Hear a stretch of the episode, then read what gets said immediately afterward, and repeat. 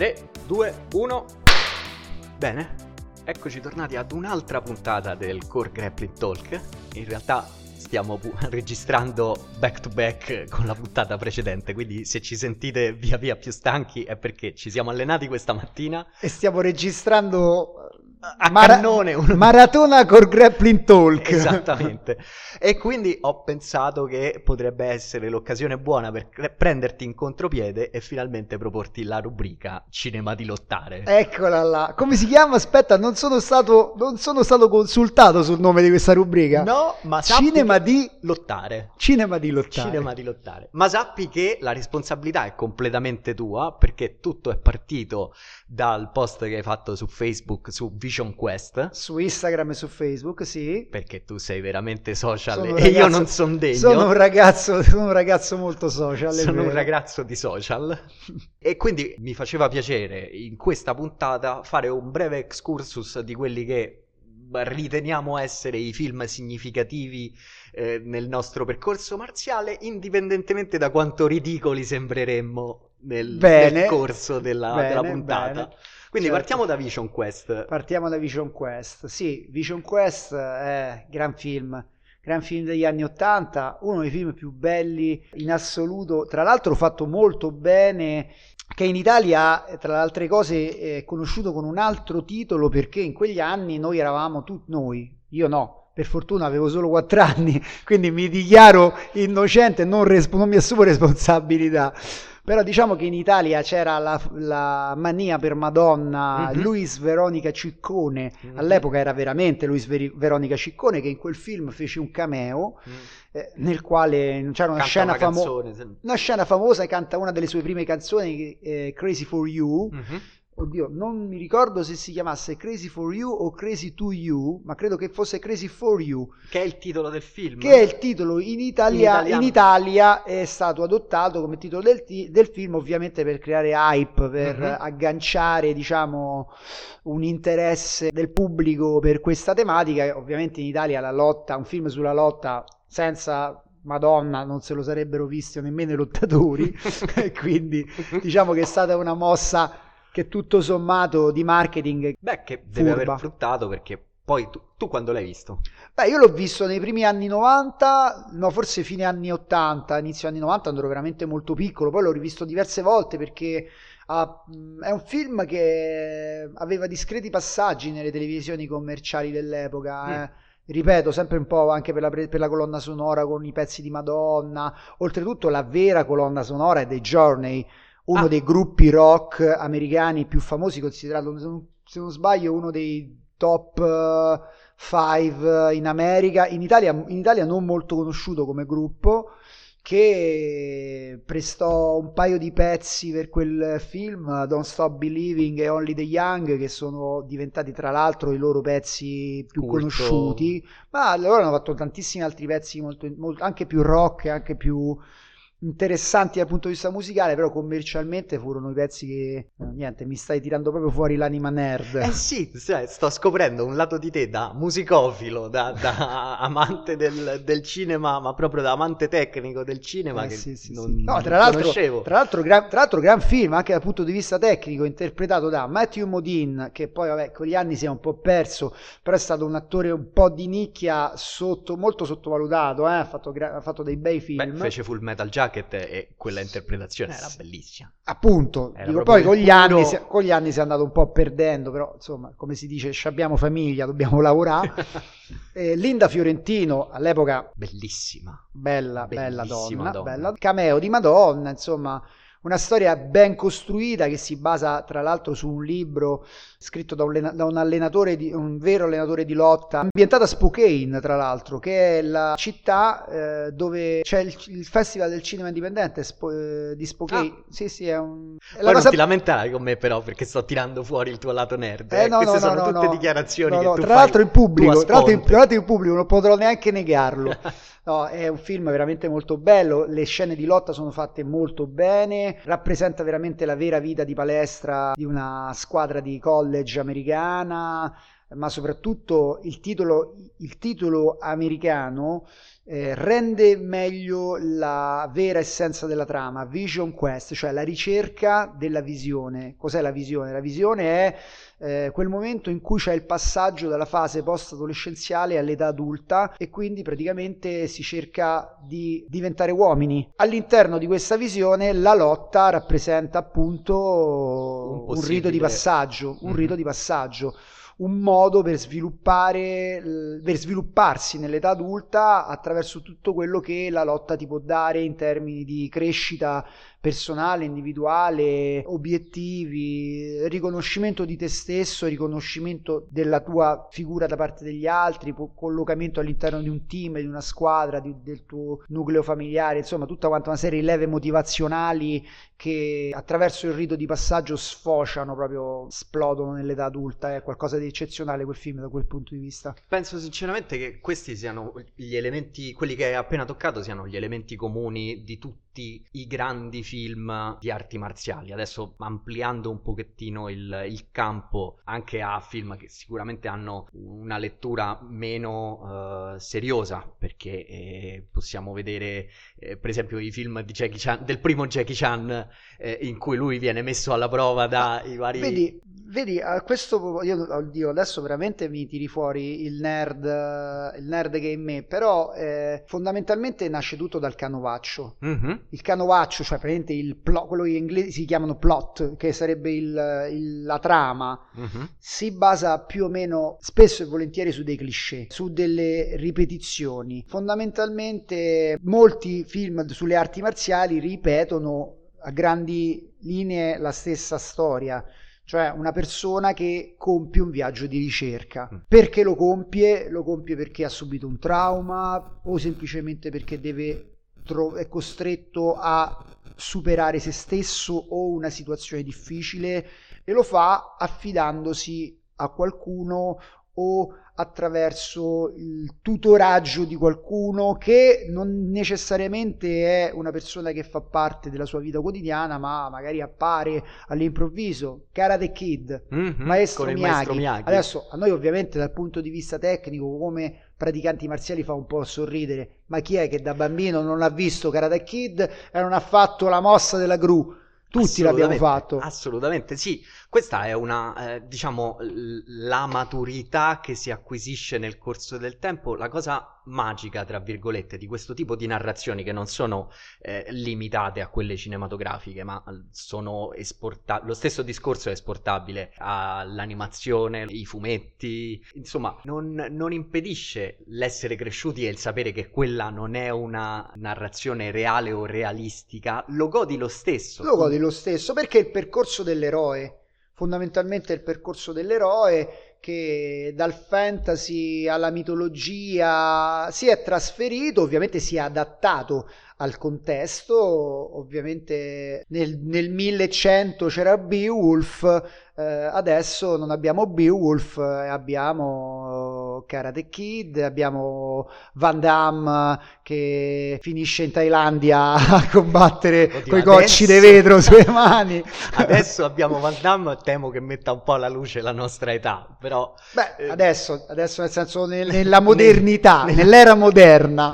Comunque per chi si fosse messo in ascolto solo adesso, Paolo Strazzullo ci sta rivelando come abbia letto ed amato L'eroe dei mille volti di Joseph Campbell, in cui questa teoria del continuo ricircolo della stessa narrazione dell'eroe viene riposta alla luce confrontandola tra racconti mitologici, miti religiosi, eh, narrazioni Beh, di romanzi. Non sei d'accordo, Diego? È assolutamente qualcosa che è connaturato nella, sì, sì. Eh, nella natura umana. Una sorta di archetipo, alla fine è una sorta di archetipo che riesce a sollecitare dentro di noi una, una reazione eh, di interesse dal punto di vista di spettatori, cioè puramente di entertainment. Di chi va e si siede nel, nella sala cinematografica. Però diciamo che nei prodotti prodotti più sofisticati che hanno dietro un'elaborazione maggiore è una struttura necessaria per ancorare dei concetti a appunto un archetipo di base che però serve per sollecitare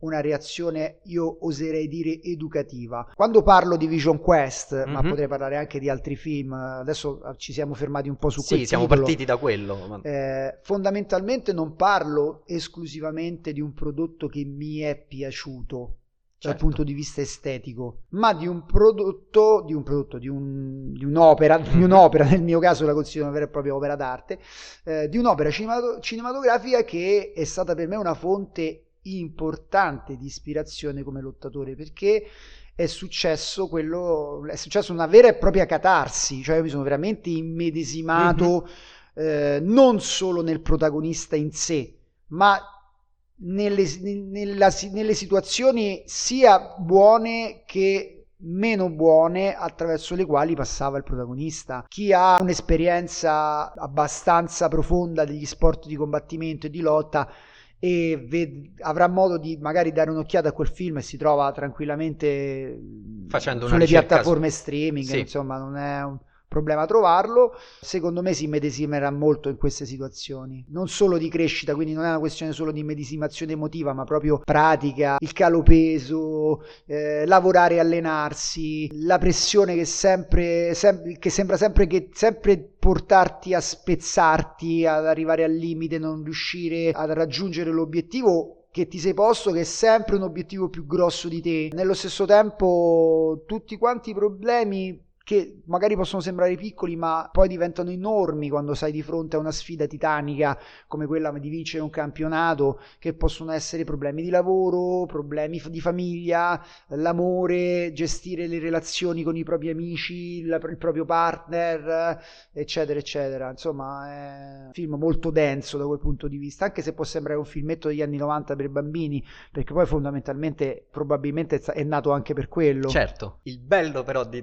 di un'opera d'arte, come dici tu, è che può essere eh, recepita da persone diverse in momenti del tempo diversi in maniera completamente diversa.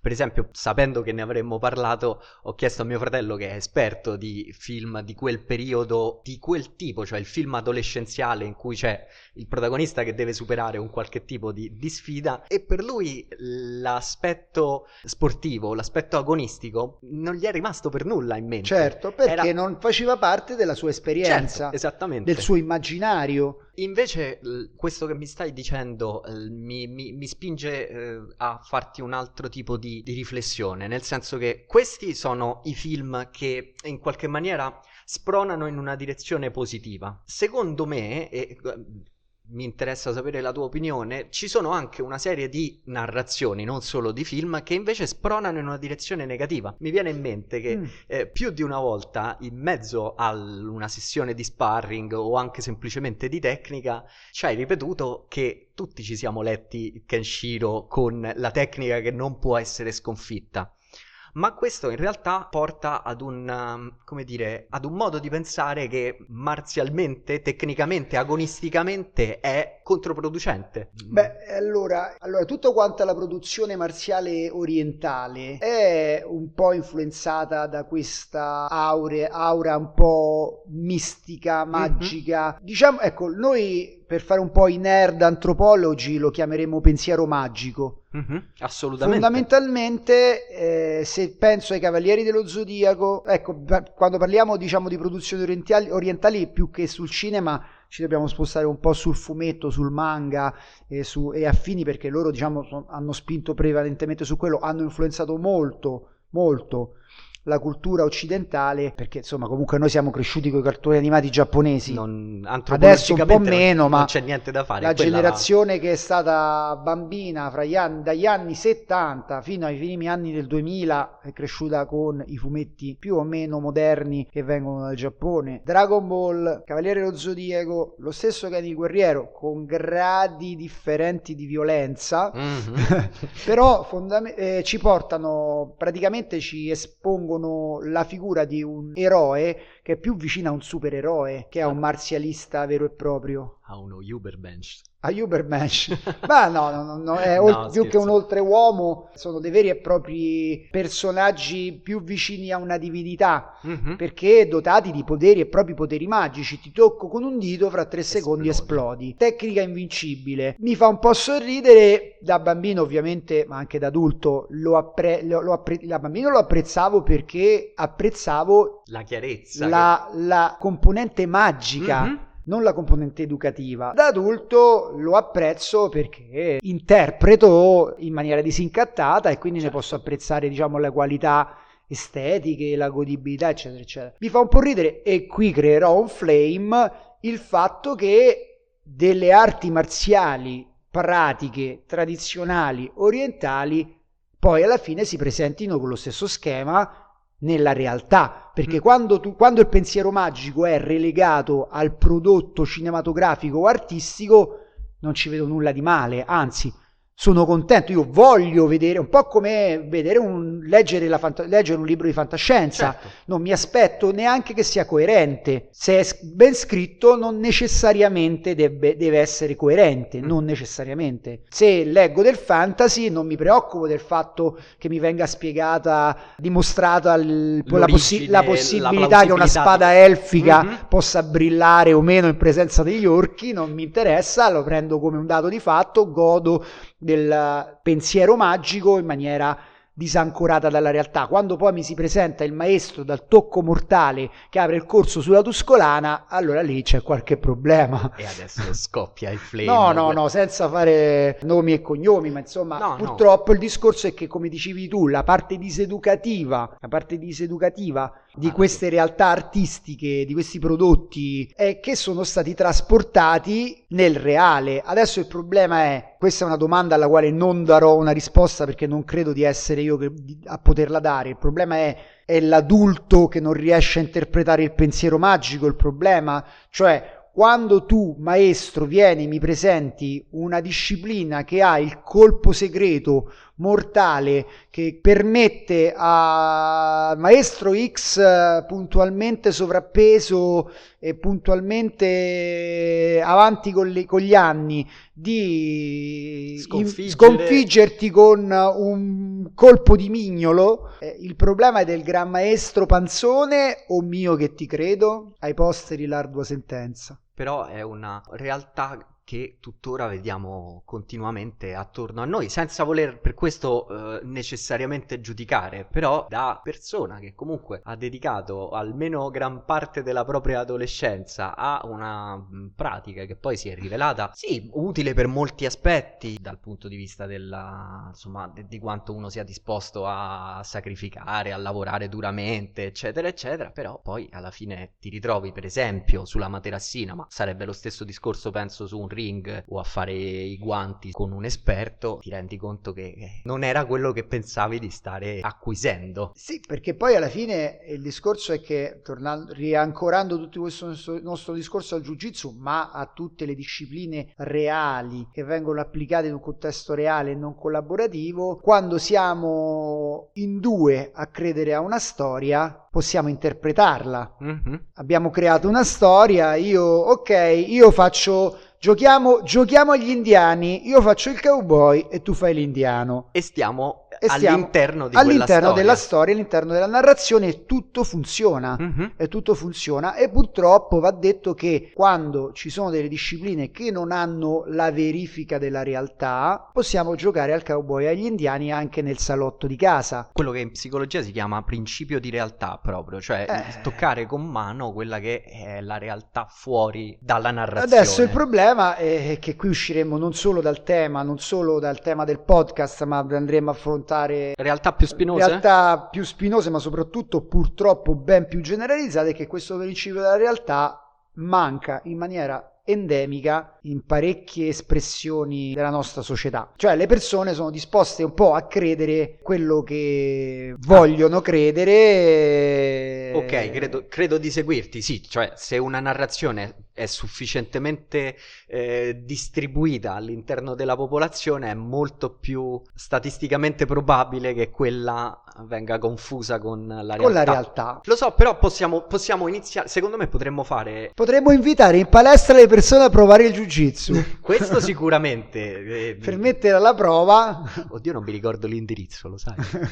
però venite sicuramente a trovarci, siamo davanti... No, a... beh, comunque, guarda, sempre per ritornare, insomma, in quello che è il nostro interesse principale, che non è quello di educare il mondo alla realtà, o di ergerci a, a, giudici, a giudici di quello che sia giusto e quello che, quello sia, che sia giusto e sbagliato. Tornando al discorso del jiu-jitsu brasiliano, per esempio, in maniera del tutto inversa, i gresi sono riusciti a costruire un mito, mm-hmm. un mhm. mito eh, positivo uh-huh. eh, proprio facendo leva su queste credenze, cioè sfatando queste credenze in maniera anche in quel caso abbastanza artificiosa. Infatti ho è detto hanno creato un mito mhm. positivo. Uh-huh. Un mito è sempre una narrazione, eh? certo, certo. però facendo le cosiddette Grace Invasion. Uh-huh. Beh, praticamente tu chi sei? Il maestro del colpo segreto della gru che hai 170 anni, ma, pe- ma, dici che insomma col pensiero, muovendo la mano, fai cascare tre persone che stanno a 5 metri da te? Perfetto, vengo in palestra e ti gonfio di mazzate. Mm-hmm. Cosa ovviamente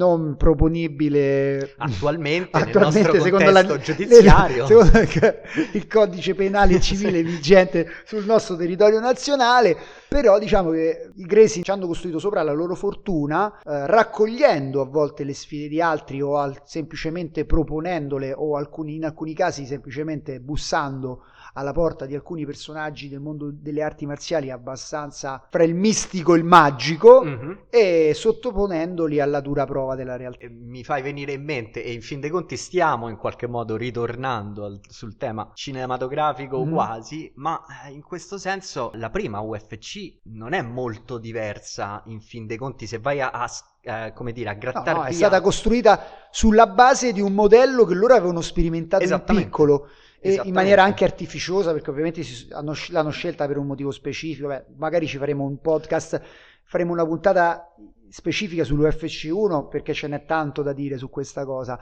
ma a proposito del discorso di Campbell mm-hmm. e quindi ritornando a gamba dritta sul cinema non è forse la trama di quasi tutti i film di Kung Fu degli anni 50? Tut- tutti, tutti, la palestra A, la palestra A che va a casa della palestra B, Tutti ammazza film... il maestro della palestra B o e quindi manca di rispetto, manca di rispetto al gran maestro e quindi l'allievo della palestra B attraverso grandi sofferenze acquisisce la tecnica segreta che gli permetterà di prevalere. Però su questo ho due cose prima di, di chiudere da, da, insomma, da condividere con te. La prima è il film più maturo eh, di Bruce Lee che, eh, oddio, adesso um, in, in, inglese è Enter the Dragon, non mi ricordo il titolo italiano, che è quello sostanzialmente col torneo di arti marziali sull'isola, su, sull'isola del cattivo. Ma nei primi 5 minuti c'è una scena in cui Bruce Lee utilizza dei guanti a mano aperta. I guanti artiglio. I guanti artiglio. E contro... Oddio, come si chiama? Eh, quel... Samoang. Sa, sa, Samoang. Sam... Quello gro- grosso. Sì, sì, sì, del... ha fatto anche della, una, una, serie tv in cui faceva il detective. Tremenda. Sì, sì, tremenda. tremenda. Però me lo ricordo ancora adesso e mi è rimasto in qualche maniera impresso il fatto che a differenza del solito, nei film precedenti usava enunciaco, usava...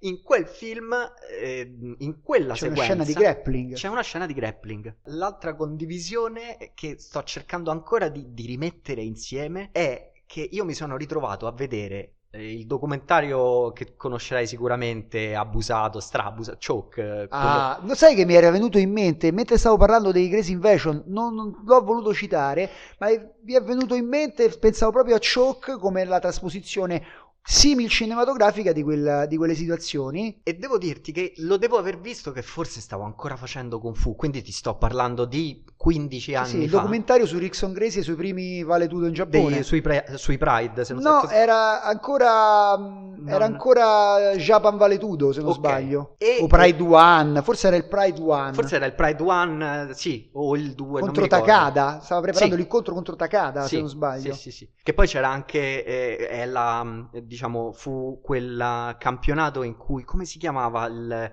eh, l'atleta giapponese che... che eh, perse un occhio nel combattere contro Gerard ah, Gordon. Ehm, oddio, lui è, una, è stata la prima cintura nera di jiu-jitsu brasi- eh, brasiliano-giapponese e adesso mi becchi proprio... Comunque, eh, a parte questo, e, sono contento perché a distanza di contro di 15... Gordò perse, contro Gordò che continuava a, a... Perse...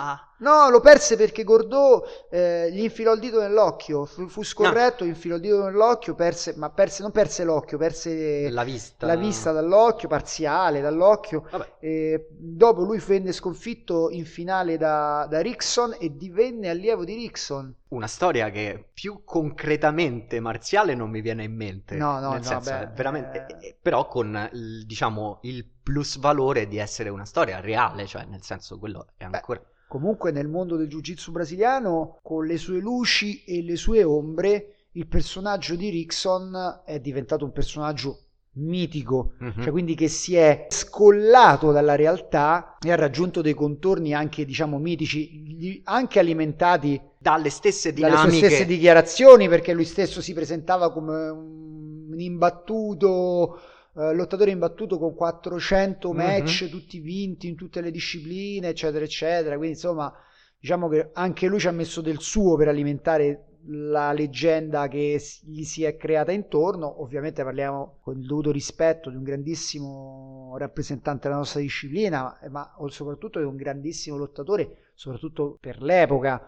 Mm-hmm. Però sì, diciamo che alcuni contorni se li è costruiti anche attorno. Io credo, e, e siamo in, in, chiusura perché l'abbiamo presa un po' più lunga del solito, visto l'entusiasmo che tutti e due evidentemente abbiamo su questo tipo di... E non abbiamo parlato quasi per niente di cinema. Quasi per niente, infatti dovremo rimandare ad un'altra puntata. Vabbè, se è una rubrica ce ne sarà un'altra. Certo, niente, semplicemente quanto quel tipo di, di narrazione, ecco, si ripresenti ciclicamente quella della persona che trascende i limiti della pratica per diventare qualcosa qualcosa in più. Non so se hai visto uh, un film che si chiama Whiplash, uscito qualche anno fa su un suonatore di batteria, su un ragazzo che suona no, la batteria. No, no, no, no. no. Guarda, la, la, narrazione è praticamente parallela a Vision Quest, cioè c'è questo ragazzo che è completamente determinato a diventare un batterista di alto livello, sacrifica qualsiasi cosa, si fa sanguinare le mani, eh, finisce in un incidente stradale, ma continua a cercare... E, e lo stesso tipo di determinazione, appunto, a trascendere i limiti della pratica è applicato però in un campo completamente diverso rispetto al nostro. Quello che però mi lascia eh, affascinato, è più una domanda aperta, eh, anzi è più una riflessione aperta, è quanto chi sta all'esterno di quello sforzo lo riconosca e in qualche maniera deleghi alla persona che è impegnata in quello sforzo una sorta di partecipazione conto terzi. Guarda, ti do la mia interpretazione veloce poi ovviamente ci salutiamo. Credo che l'interpretazione va, viaggi su due binari. La prima riguardi fondamentalmente la, l'immedesimazione. Il musicista avrà un ancoraggio per il quale si immedesimerà nella storia del batterista, il lottatore si immedesimerà nella storia di Loden's Wayne uh-huh. che cerca di vincere il titolo statale, eccetera, eccetera. Dall'altro c'è l'interpretazione che va oltre la storia, oltre la narrazione e quella si basa appunto, come hai detto tu, sull'archetipo e quindi sulla voglia di vincere, voglia di superarsi, voglia di superare eccetera, eccetera, tutta una serie di interpretazioni di leve motivazionali, di motivazioni che possono essere ritrovate e interpretate indipendentemente dalla, dall'immedesimazione o meno nel, nel contesto. Questo, quindi sì, è possibile, è possibile, ovviamente ci si innamora di quello quello, di quello che si ama. Lo so, è una, è una, è una cosa da, una frase da bacio perugina, però insomma ci si innamora di quello che si, che si vuole amare. Direi che su questa frase che in realtà ha una sua profondità molto meno eh, scontata di quanto si potrebbe pensare, ci possiamo dare appuntamento alla prossima puntata riprendendo tutte queste chiacchierate. Ciao Diego, è stato un piacere. Ciao Paolo.